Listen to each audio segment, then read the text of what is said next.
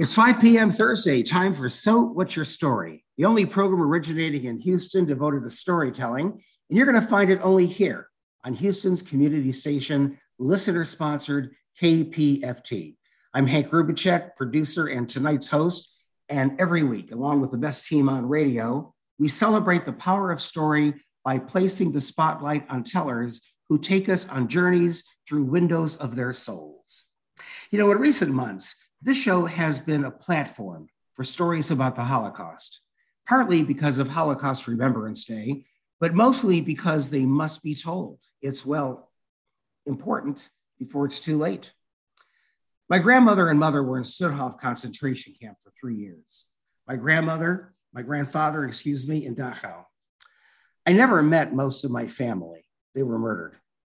I heard stories growing up, and out of respect, I listened. But I didn't really want to.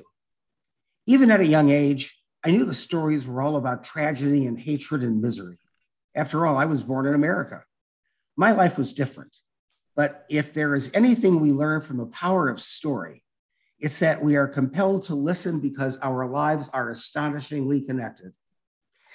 According to Yad Vashem, there are roughly four hundred thousand survivors currently in the world, with approximately one hundred seventy-five thousand living in Israel.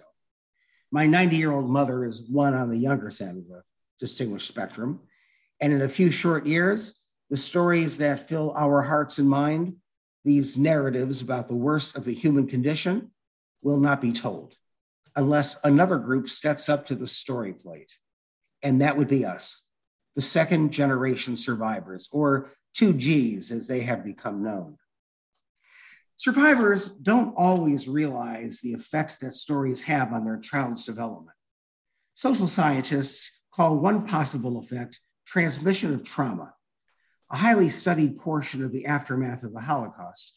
Simply put, transmission of trauma may begin the moment a child was born. For trauma specialist Doctor Hannah Starman, many survivors saw such a child as a replacement of their own family, hoping the child would fill gaps in their parents' lives. Many children were expected to undo what happened to their parents in the Holocaust, as well as satisfy their parents' yearning for lost siblings, parents, and extended family.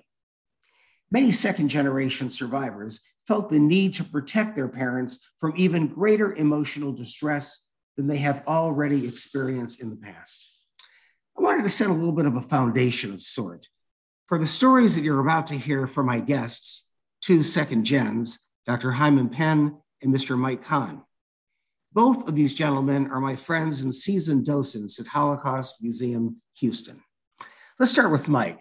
Uh, Mister Mike Kahn was a middle school English teacher in both New York City and suburban Houston before entering the field of information technology.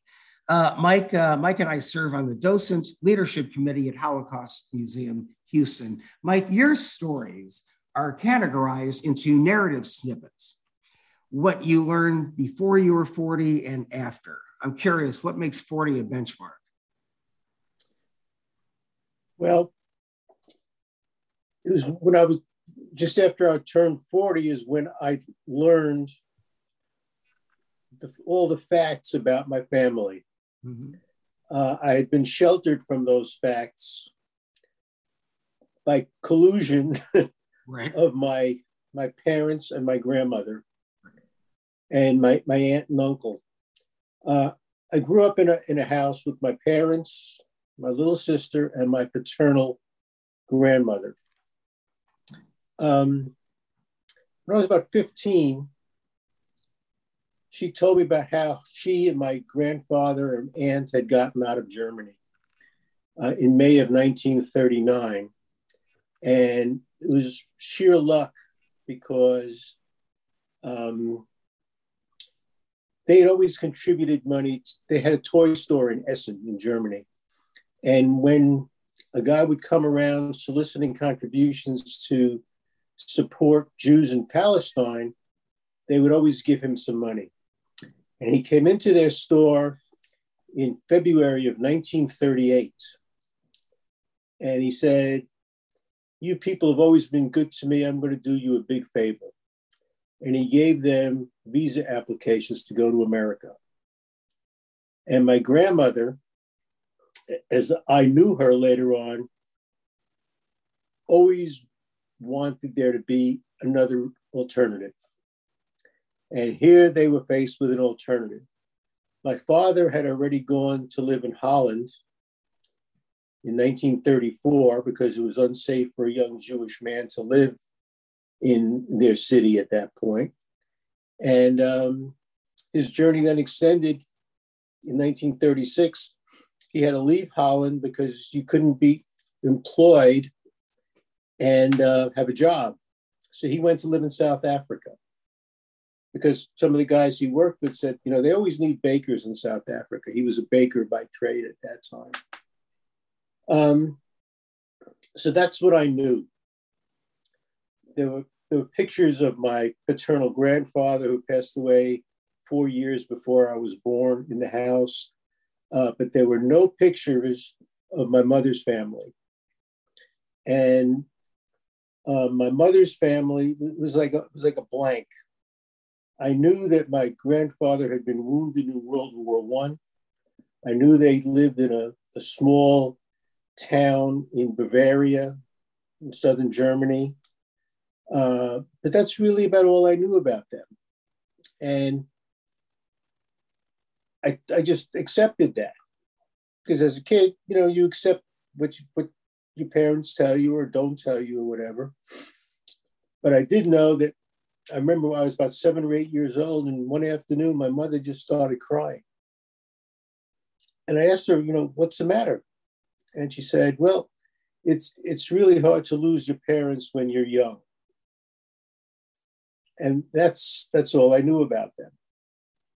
I knew she had relatives uh, who lived across the bridge in Manhattan from us. And more often than not, on the weekend, she would take my little sister and I to visit those people. So she would have some contact with those people and to show that, yes, she had children. But that's that's really all, all I knew about my maternal side. Um, and in our house, we kept getting letters or air letters, you know, the, the old folded one-page air letters that were blue. And they came from California, they came from Johannesburg, they came from Israel, some came from, from Germany. But, um, and I, my father's sister and, hus- and her husband and my three cousins that I knew lived in Hartford, Connecticut. So that was my world, as far as my family was concerned. I knew that all my friends had grandparents, multiple grandparents. I, I knew only one. So it was it was different. Um, I knew that my parents were different because we did not live in a, a German Jewish neighborhood. We lived in an Irish, Italian, and Jewish neighborhood. But I knew my parents were different because they were immigrants. All my friends' parents were born in America. So there were there were blanks. And um, um, until I turned forty, that's that's really all I knew. So that age, that age was really given to you. You didn't necessarily say, "I'm going to be forty and I'm going to make an assessment now." No, it was just yeah, yeah, uh, right. yeah. And I and I appreciate this, Mike, because I remember you telling me once that, uh, and, and hi, you you can chime in on this too. When we did that session at the museum a couple of months ago, I guess it was. Some of us never really heard much about the Holocaust growing up, right? Mm-hmm. And some of us did. Uh, Mike, you did not, and Hai and I did, um, at least more so, right? And, and I think that our stories, our stories are really going to demonstrate that. Uh, retired Texas children's pediatrician, Doctor Hai Penn, served uh, the Kingwood and Humble area for thirty-five years, along with his role as docent. He is also on the board of trustees. Uh, Hai, one of the iconic photo- uh, photographs in the museum is of your father, Morris Penn, uh, getting off the train in Houston to begin a new life. Your dad was from was from uh, Vilkaviskis, is that right? I think that's close enough, right? Lithuania, and your mother, Linda, and grandmother, Riva Kramer, came from Grodno, Poland. Our families uh, really hail from the same region. Mine is from Kovna. There's a photo uh, in the museum of my great uncle and his family at the Kovna deportation depot waiting to be sent to Dachau. Um, so we have a lot in common in that respect. That, that, that cultural phenomena, as I've gotten to know you, is really so, so, so, so similar. You told me that your mother's past history was branded on her left forearm. And you're referring, of course, to her tattoo. Tell us the story. Uh, sure. Uh, my mother grew up in a very loving family, as you said, in Grodno, Poland, which is now in uh, uh, Belarus. And she had her parents and a little brother. Her father had a dry cleaning business. And life changed for them when World War Two started in uh, September of nineteen thirty-nine. And uh, they didn't get to go to a ghetto right away, but eventually they ended up in a ghetto where the situation was just terrible, uh, you know, limited food and limited supplies. And one day, it was February thirteenth, nineteen forty-three, they were told they were going to be relocated, you know, hopefully a better place to live, uh, jobs, uh, you know, a new life. And they met in the synagogue overnight with a bag uh, that each of them packed. And they were taken the next morning to uh, the train station in Grodno. But there at the train, they weren't regular passenger cars. They were cattle cars or box cars, just a big empty box, and so the name. And they were packed into these cars uh, tightly, and they didn't know where they were, were going, but hopefully they were hoping to get to a better place. And they arrived in a, in a concentration camp called Treblinka. This was one of the killing centers. And I'll never forget my mother telling me there was so much commotion getting off the train, and the guards were screaming at them, you go here, you go there, you go here, you go there. And they told my mother and grandmother to go in one direction, and they told my father, uh, his, her father and little brother to go in another direction, and they went straight to the gas chambers. Uh, they picked my mother and grandmother to work, and this began a two-year journey going from camp to camp, nine different camps, and one of them was Auschwitz, uh, or Auschwitz-Birkenau, as it's uh, sometimes referred to. And at this camp, uh, they further tried to dehumanize you uh, by taking away your name, and you were now a number. And not only were you a number, but your number was tattooed to your left forearm. And so you said my mother was branded because this stayed with her the rest of her life.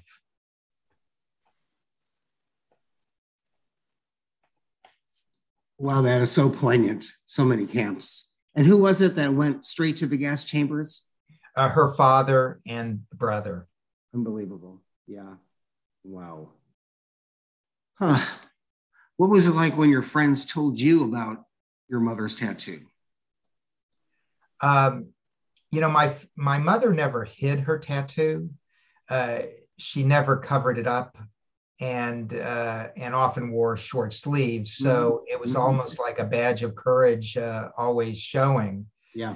And I remember when I was a child, I didn't know my friends knew about my mother's history and about her tattoo.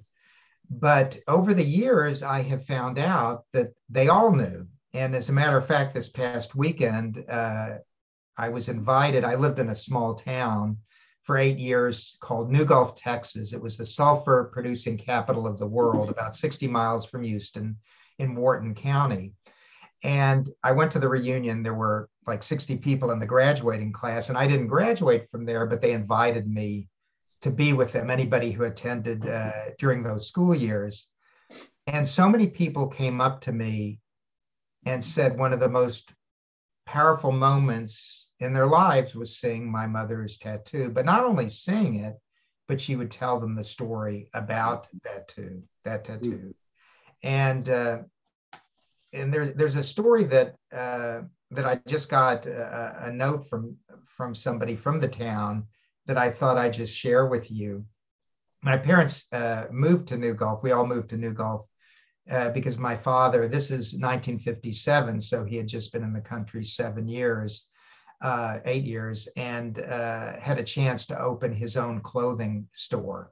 So we were uh, uh, the only Jewish family and the only family that didn't work for Texas Gulf Sulphur uh, living in the town, or one of the few for sure. And uh, so this is a, a note from uh, somebody who uh, shopped with, with them. And this is what this uh, teenage girl had to say. Uh, when your parents newly owned the store, I shocked and horrified my mother by asking to see your mother's tattoo. My mother had no idea she even had one, but I knew at a glance what it meant. I asked because my teacher had encouraged us post-war babies to never forget. Your mom pleasantly pulled up the sleeve and showed me. And when my mother almost fainted at my affront, your mother called her and told her I was right to never forget. She was so lovely to me, and I have never forgotten.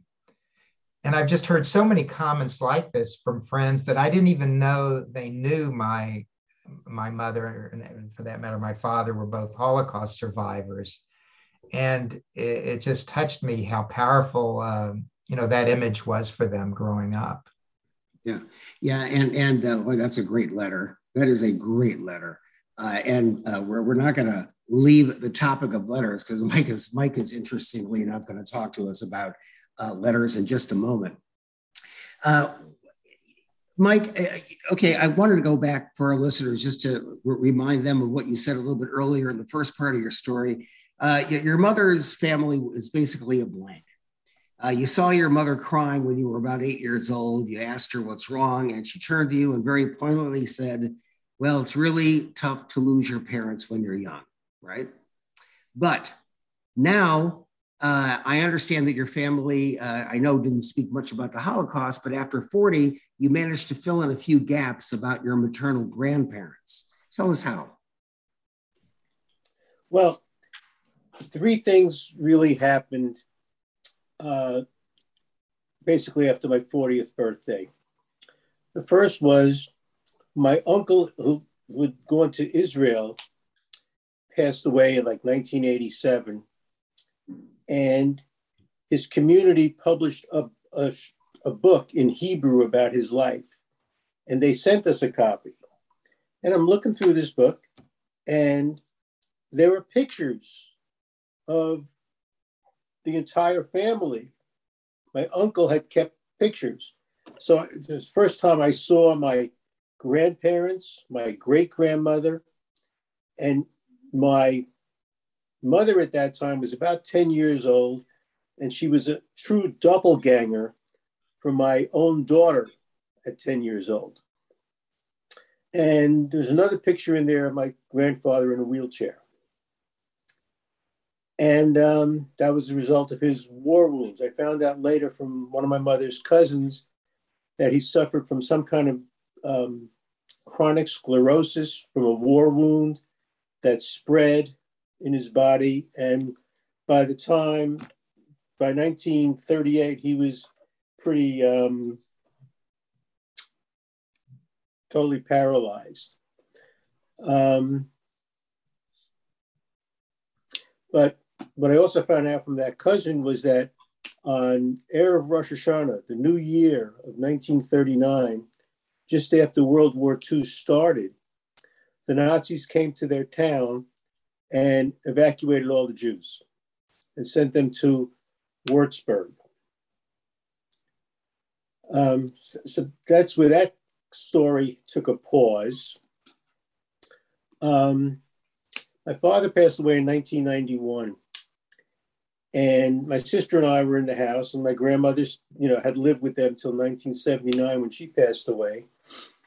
And my sister and I went through the house looking for stuff that we wanted to keep. So I went down to my grandmother's room, and in her bureau, I found this hand-sewn canvas bag that probably could have been used as a money belt at some point. But it was, it was full of letters. And I look, I'm looking through these letters, and they're dated nineteen thirty-nine, nineteen forty, forty-one, and some even from nineteen forty-two. And I was, I was dumbfounded. And I couldn't read the German because it was written in Old German anyway. and but I could read the names on those, on the signatures. And a few months later, I went to see my aunt, my father's sister, who was in a nursing home in Connecticut. And I asked her, who were these people? And she glared at me angrily and said, how did you find out about them? And I said, well, I found these letters in my grandmother's bureau. And she told me who these people were. My grandfather had three sisters who signed up for visas much later, after Kristallnacht probably. And they and their families were all killed. And um, she told, gave me some little details about some of them. Um, through Yad Vashem and um, through their website, I found two of the sisters and their husbands and their children and where they had been killed, but there's no trace of the third sister and her husband. And uh, I went to the International Tracing Service, nothing. There's no information about them at all. So, but my grandmother kept those letters through three moves. So I believe she wanted somebody to find them. Yeah. Because nothing was more important to my grandmother than, than family. Now, the third thing that happened, my, my wife and I went to Israel in nineteen ninety-seven and visited my my aunt, my husband, my uncle's widow, and met my three Israeli cousins for the first time. And she told me about a woman whose name was Cordula Kupner, who was a professor at a university in Bavaria. And in nineteen eighty-seven, I believe, she had written to my mother and to my uncle asking if they wanted to participate in an exhibit about Kristallnacht and the Jews of Bavaria. And my mother responded she didn't want to have anything to do with remembering those terrible times, but she said my uncle could if he wanted to. So my uncle, my aunt, my uncle passed away in the interim. She wrote back to Cordula Kupner and gave her names and whatever. And Cordula Kupner found my mother and my aunt's, my mother and uncle's report cards back in the archives in Amershausen, their little town. But she also found the uh, documentation of the intake interview by the Gestapo of my grandparents in Würzburg. And she also found the manifest where my grandmother's name was listed uh, on a transport to Belzec. My grandfather passed away a couple of days after they got to Würzburg. He's buried in the Jewish cemetery in Würzburg. And my sister and I went to that cemetery, found his grave uh, in twenty seventeen. We also went back to Amershausen, where my mom grew up, and to Ulrichstein, where my grandmother grew up, and to Essen, where my father grew up. And it was, it was really a... Um, I've got to call Sandy Lessing back. Anyway, it was really a closure for me in seeing, in seeing where everything happened. And uh, so when the house my grandmother was born in eighteen eighty-three, went to the cemetery there and in, in um, Amershausen, so met, where my great-grandparents are buried. Um, So that really kind of closed the loop for me on, on what happened to, to my family. Yeah. Yeah. It's funny that you mentioned Sandy Lessing. She's actually an integral part of today, believe it or not. I'm not feeling great, everybody. And I'm probably making less sense today than I make sense than every other week. So forgive me, listeners. But uh, yeah, I told Sandy this morning that uh, I couldn't do a reading at the service this afternoon at, uh, at Yom HaShoah. So she's probably calling you to okay. you know, fill in or something. I don't know. I don't know. Uh, Mike, this is a great story. And I'll tell you, I love letters, you know, the whole concept of letters. One of my uh, favorite books is War Letters, um, and the whole compilation, uh, but that that was put out a number of years ago, the Brokaw Letters. But what, one of the things that I love about this story is that letters are, without question, the most, uh, one of them, well, one of the most revealing modes of communication known to humankind. It's just incredible. Uh, my my uh, my my mother-in-law is ninety-nine years old. She just moved to Houston, and you know we're getting her settled in independent living.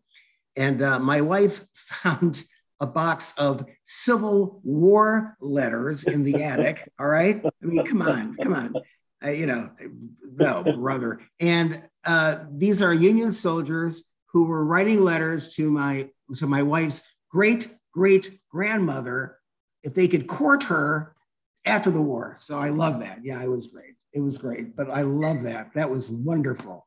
This is Hank Roubicek, and you're listening to So What's Your Story with my special guests, Doctor Hyman Penn and Mister Mike Kahn, imparting some spiritual reflections of being raised in a second generation survivor home. Only on Houston's community station, K P F T ninety point one F M, eighty-nine point five in Galveston, and ninety-one point nine in Huntsville. You know, we're always talking about the resurgence of storytelling on this program. The good news is that Houston is a great place to sharpen your skill set. Our sponsor, the Houston Storytellers Guild, is a terrific place to tell stories and meet some of the nicest people around. They meet virtually the fourth Tuesday of every month from seven to eight thirty p.m. The next swap is going to be on May twenty-fourth. So visit their website at w w w dot houston storytellers dot org for the Zoom link to that swap and all their other story swaps. You would really be dazed by all of the outstanding tellers in this state. Don't take my word for it. Just check out the Tejas Storytelling Association, or take your skills to the next level and become a member of the National Storytelling Network. And by the way, please contact me at sowhatsyourstory at facebook.com slash sowhatsyourstory with your comments. And if you have any guests in mind, questions about guests, or you want to turn anybody to me on, I'll be happy to contact that person. Just text me at Hank and eight three two, two seven seven, one five eight one. Again, that is eight three two, two seven seven, one five eight one. All of that essential information is going to be on our website. Uh, you know, uh, to both of you gentlemen, there really is a resurgence in the art of telling. That's really one of the beautiful missions of this program. Um, and, and, but, and sometimes listeners will call in or write me and ask, you know, how do I find good stories to tell? And I have my own uh, anecdotes, but what would you tell them? What would you tell them? Mike? How do you find stories to tell? Well, I mean, re- reality is stranger than fiction, right? And that's that's what I find in, in my case.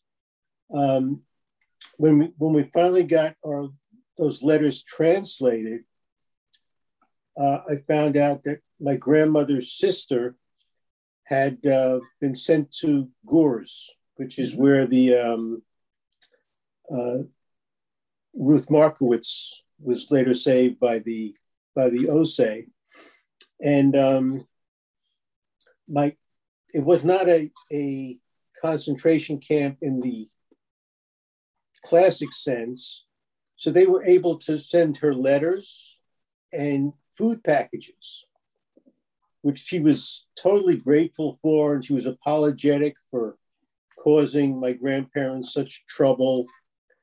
And and whatever, so you know. And her last letter said, "Well, uh, they're, they're not letting us move around at all." This was when she was later in a, uh, a hotel in Germany, and uh, they're not letting us walk, or leave our rooms or anything. They're moving us to another camp. And I found out from a researcher in Germany that that camp on April twenty-fifth, nineteen forty-two, they were, all those people were sent to Auschwitz. Wow. Yeah. But my aunt, my, when my aunt told me about her, she told me that she had died after being liberated. So that was a family legend that um, you know, came to be. But stories are, are everywhere. I, I, like, I love listening to my grandchildren tell stories, mm-hmm. which are totally disjointed and make no sense some of the time, but they're they're really um, intricate. Yeah, yeah, yeah, yeah. Very detailed. Yeah. Very detailed. Yeah. yeah, yeah. Well, you know, stories are. Uh, it, it takes time to really be able to craft a good story. Simply put, you need a very focused episode. You need coherence. It has to resonate. There's a lot to it, but everybody does have a story to tell. You're absolutely right. Hi, what would you tell somebody? Well, I would say, uh, tell people to look for stories that have made an impact on your life, uh, because if they've impacted you, they're probably going to be meaningful to somebody else. Yeah, I think that makes great sense. Absolutely good sense. If it's, if it's important to you, you'll find a way to make it important to others. Very influential stuff. Really is transformational. Hi, you had mentioned a few learning points that your parents taught you. And Mike, these are also going to resonate with both you and me. Uh, preparing for the future. Eat everything on your plate. Treat others with respect. And I get it. You know, in my world, I, uh, I prepared for the future, but didn't have any fun in the process. I tell stories all the time about, um, I guess I had fun as a kid, but I don't remember any.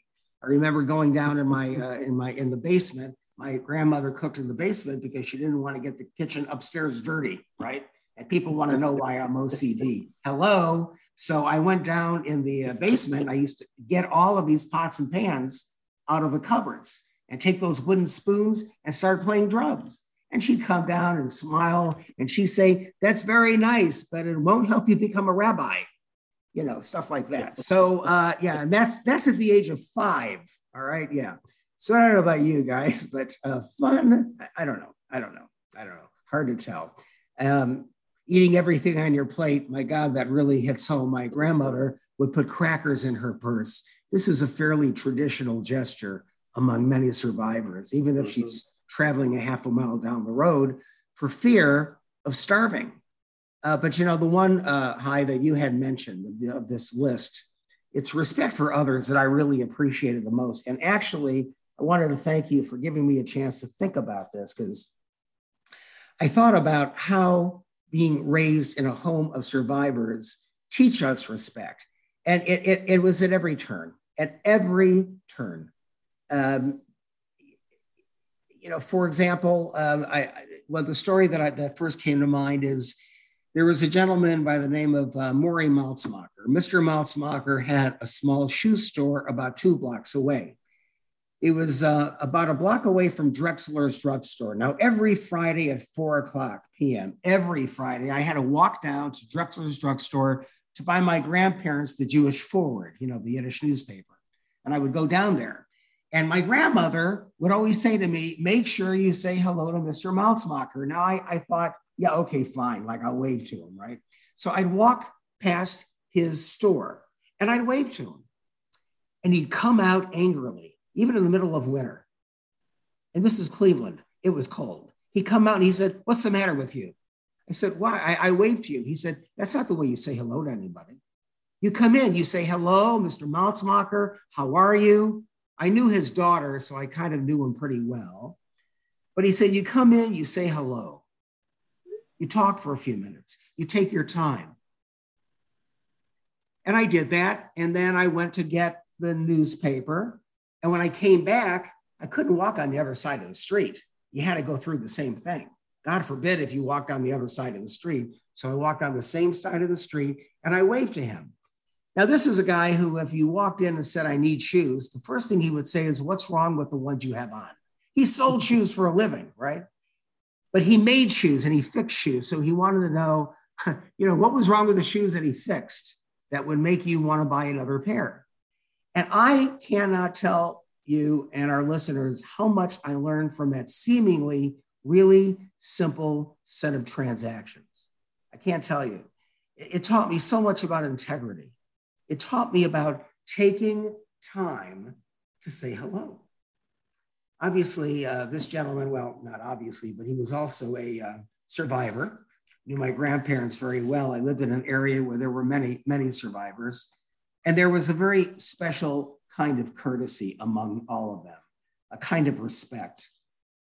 And, and respect was, uh, it was just at every turn. The idea of learning respect was really something that I think I learned from my family, probably more than anything else, probably more than anything.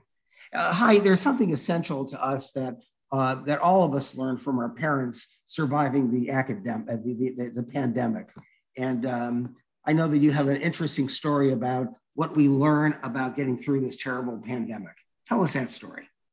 Uh, sure. You know, as the um, pandemic was unfolding about two years ago, and many of the pieces of the puzzle were trying to be understood, and I must say, as a physician at the time, as well as an individual, it was anxiety producing. And then I would think about my parents. Uh, you know, as I said, my mother and grandmother went through nine different camps and survived. And my father was hidden by Christian farmers in his home country of Lithuania. And I thought about what they had gone through, not really knowing what the next day would bring, not knowing if there would be food to eat, uh, not knowing if you would be alive or what would happen to you. And, and I would think, you know, if they could do it, then I could do it too. And they taught me to just stay focused. And this is, these are lessons that I used throughout my life. Just stay po- focused and be positive, believe that it will get better. Mm-hmm. And you must always have hope. Yeah. Because hope will keep you going. How do you do that? How do you do that? This really goes to both of you gentlemen. How do you have hope? I know that sounds like a ridiculously unprofound question, but how do you have hope? How do you find it? You know, I think you have to, to stay focused and, and hope that there's going to be a better day ahead. Uh, you know, we've seen so many things in life be cyclical, and and we just have to realize if we work at it, maybe the day will be better for us. Fair enough. Yeah. Mike, what do you think? Any impact, any insight there? Well, well, one lesson I learned from my grandmother specifically was that America is a great country. And she proved that. She was uh, about eighty-five years old, or in her early eighties, and she had cataract surgery. And she didn't get all that she knew she was supposed to get from Medicare. So she sat me down and she's, we're going to write a letter to the congressman. And by that time, her letter writing had, had gotten really good. When, uh, I guess when I was about seven or eight, she had me starting to write letters for her in English. But um, so we sent this letter to the congressman. And a week later, she got an answer from the congressman with a copy of a letter he'd sent to the administrator of Medicare in New York. And a week later, she got the check she was looking for. And um, when it came time for the draft in, for me in uh, nineteen seventy-one, and I was aiming to be a, a teacher in the city of New York, which would have got me a deferment. She said, that's not good enough. They can take that away with the stroke of a pen. Now, I'd hurt my knee playing basketball a couple of years before that. And she said, write a letter to the congressman about your knee. So that's what I did. And a few days later, I got a response back from the congressman with a copy of a letter he'd sent to the head of the induction center in New York to pay, pay special attention to my case. And well, special attention was paid to my case. Mm-hmm. And I was declared ineligible for the draft. But that was her lesson to me, that this is America and people have rights. Right. And nobody can take those away from you. Yeah, that's a great, great case study and hope, Mike. Thank you. Thank you. Uh, hi, you have an astounding story about going back to Lithuania to find your father's rescuers. Tell us that story. Yeah, sure. Uh, my father uh, was from, as you said, from Vilkaviskis, Lithuania, a town of about ten thousand people. and forty percent of the population was Jewish. It had a vibrant Jewish community. And my father lived there with his parents. He had one brother, Joseph, who was married, and another brother who was older, as well as a little sister. His family owned a business that catered to the Christian farmers of the community. It was like a grocery and farmer supply store. And first the Russians came in in nineteen forty and took over, and then the Nazis came in in forty-one, and that's when things really went sour. And one day in the summer, in July of nineteen forty, forty-one, they ordered all the Jewish men to report uh, to the town square, and then they marched them with their belongings that they had to bring uh, to a remote part of town, where they picked my father and his brother Joseph to sort through all the belongings that the men brought. And the other men, including his father and older brother, had to dig a big pit behind the building. And the following day, my father heard commotion, and he looked out the window and he saw all the Jewish men of the town, including his father and brother, lined up in front of the pit. My father said five in a row. And he watched as they were shot, uh, shot by bullets.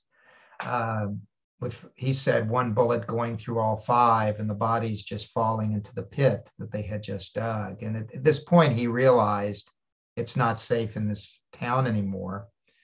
And he and his brother were able to get back uh, to the town and uh, get back to their mother and little sister, and told them what had happened and said that we've got to go into hiding. And they contacted some of the Christian farmers that they had done business with them and asked them, would you hide us? And some of them said yes. And unfortunately, his mother and little sister were caught, and they were betrayed and, and murdered. But my father, his father's brother, and father and brother's wife were able to survive thanks to these righteous uh, Christians. So my parents went on, and I never knew about that story. And now it's the mid eighties, and my parents are getting ready to retire. And they started their next career, and that was going into schools to teach people and children about the Holocaust and tell their story. And during that time, my father had this idea. He wanted to go back to Lithuania to tell these farmers and their families, thank you. And in nineteen ninety-two, it was thirty years ago, about right now, uh, he made all the arrangements, and this was before the internet, so I don't know how he was able to accomplish all of this, but he contacted a lot of people by phone and writing them uh, actual letters, and uh, and we went to Vilkaviskis, to the town that he was from. And we walked into the home of somebody you'll never read about or hear about, uh, a couple named Petrus and Ursula Maladukas. And they were living in Vilkaviskis, in this little town, and the population I don't think had changed much, except the Jews were no longer there.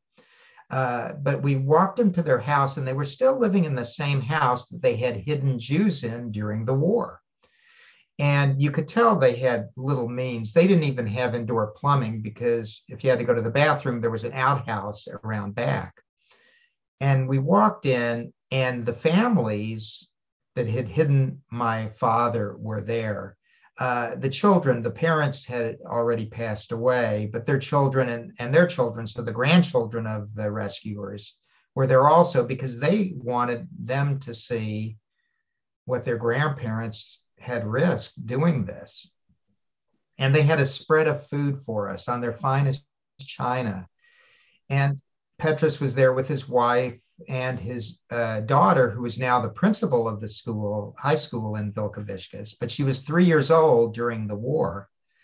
But we asked Petrus, how could you do this?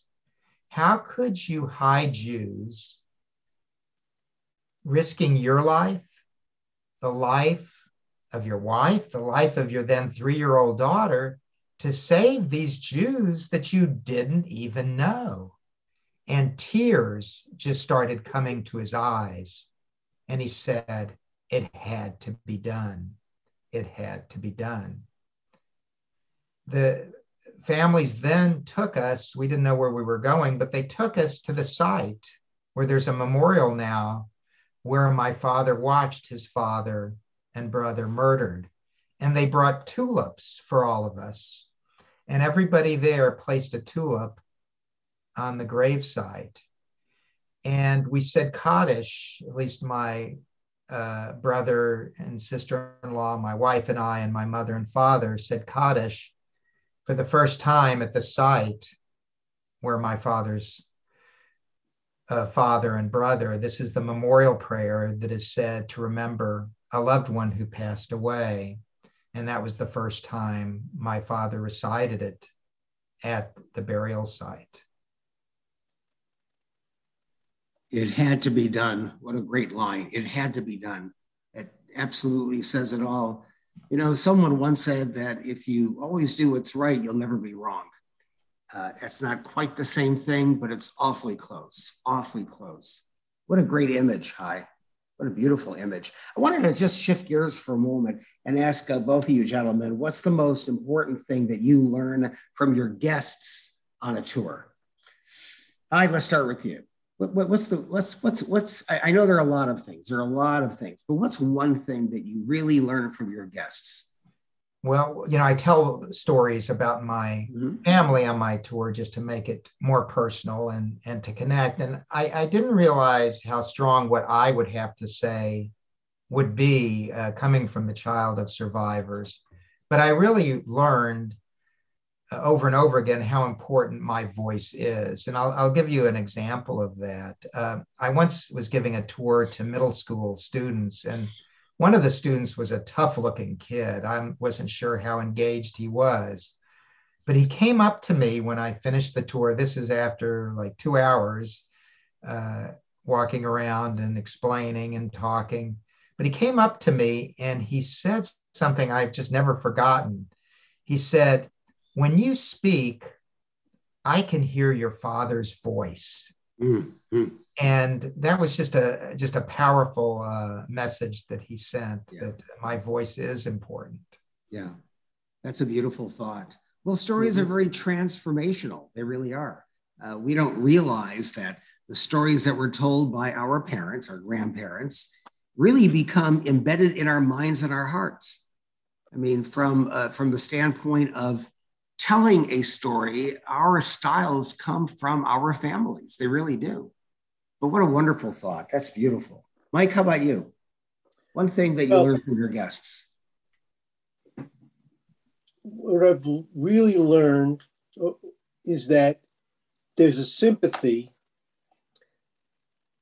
for discrimination, mm-hmm. for the victims of discrimination.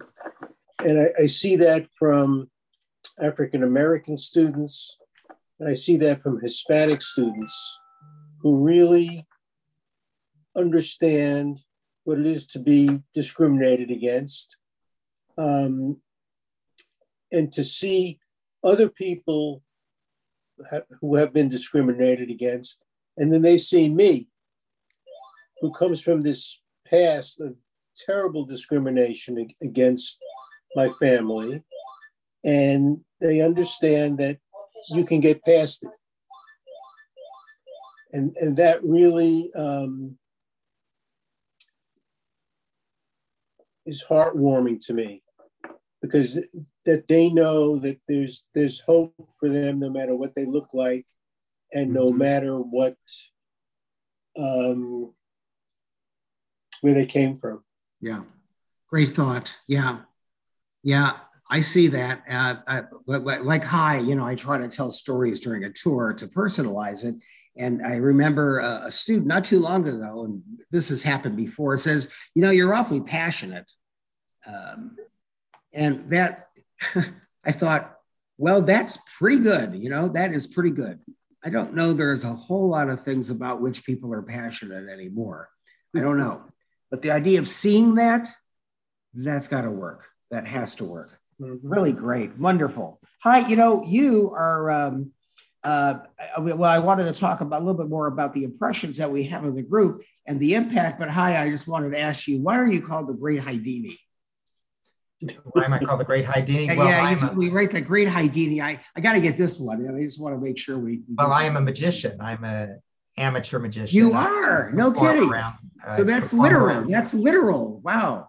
Yes, no, and I, uh, I it st- my, my career started with my grandmother, the Holocaust survivor, when she was living in New York before she moved in with us in Houston. She used to send me tricks in the mail, and I would work on it. And by the time I was in fifth grade, I was performing for, for my friends and performing at birthday parties, and mm-hmm. uh, and continued my career. So uh, Houdini was a famous uh, immigrant right. and Jewish yeah. magician, and yeah. I was a camp counselor one summer, and one of my campers said, you know, your name, instead of, because I just called my name Hi the Magician or something. And he said, you know, you should be called not the great Houdini, but the great Hi-dini, since your name is Hi. So that's how it started. I love it. That's great. What is your favorite trick? What what what, what is what is your fail-safe trick? Have you got one? Oh, many. I I I love to misdirect and lead people on to saying one thing and then pull something else off. Right. There you go. There you go. I love it. Good for you. I didn't know that. That is pretty fascinating. All right. Hi, let, let me ask you gentlemen this. How, how did it feel telling, uh, I, I know that both of you have told these stories before, but how did it feel when these stories unfolded again? There's a lot of people listening to us. And, and this is a really very powerful show because Hai put it best, you know, your voice matters, right? And, and I want our listeners to know why our voices matter so much. But how, how did it feel for these stories to unfold? Mike, how did it feel?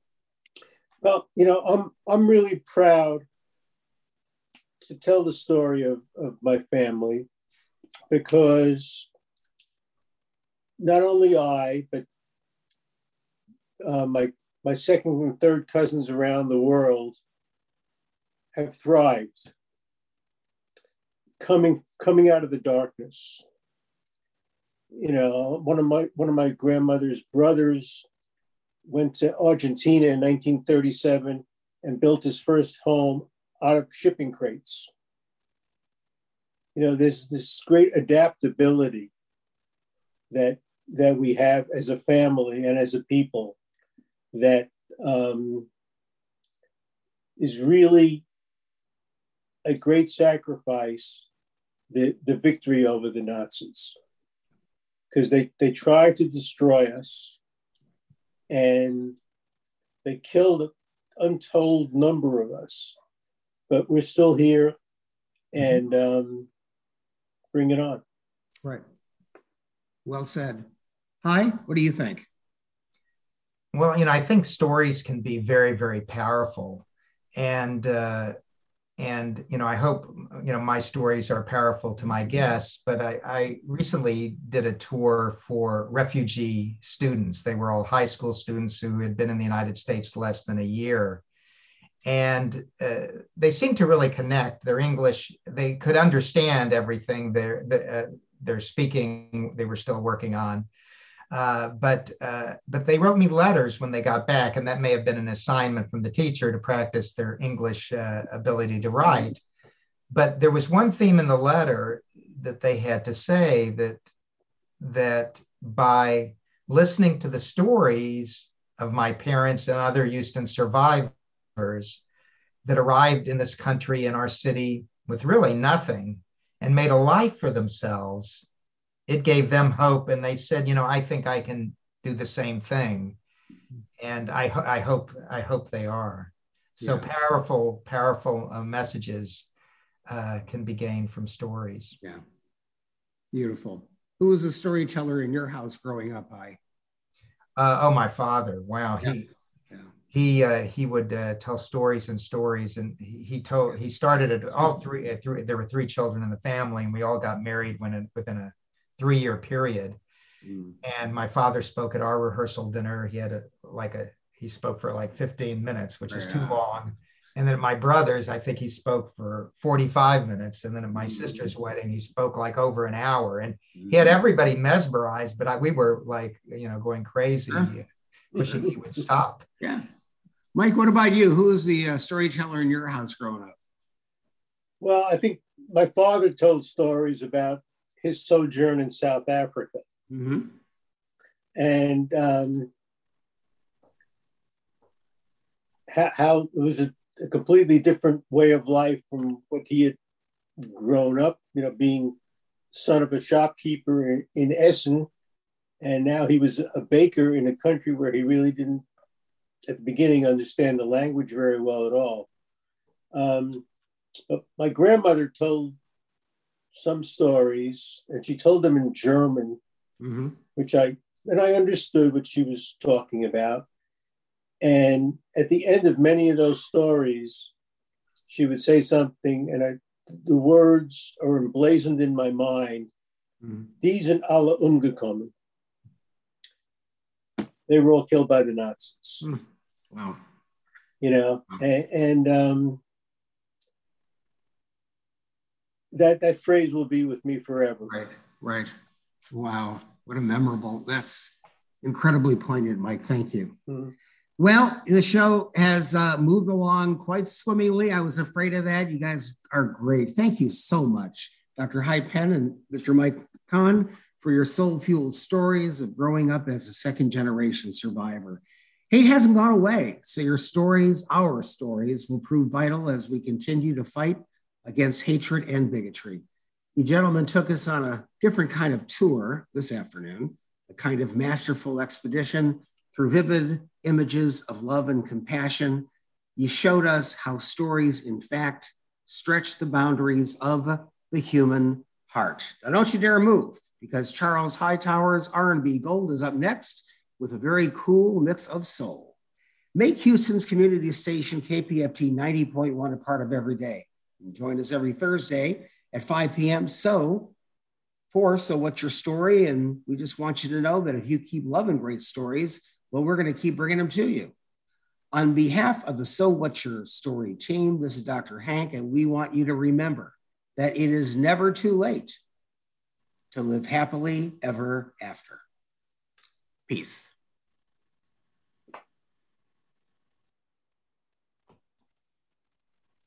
All right, nice job.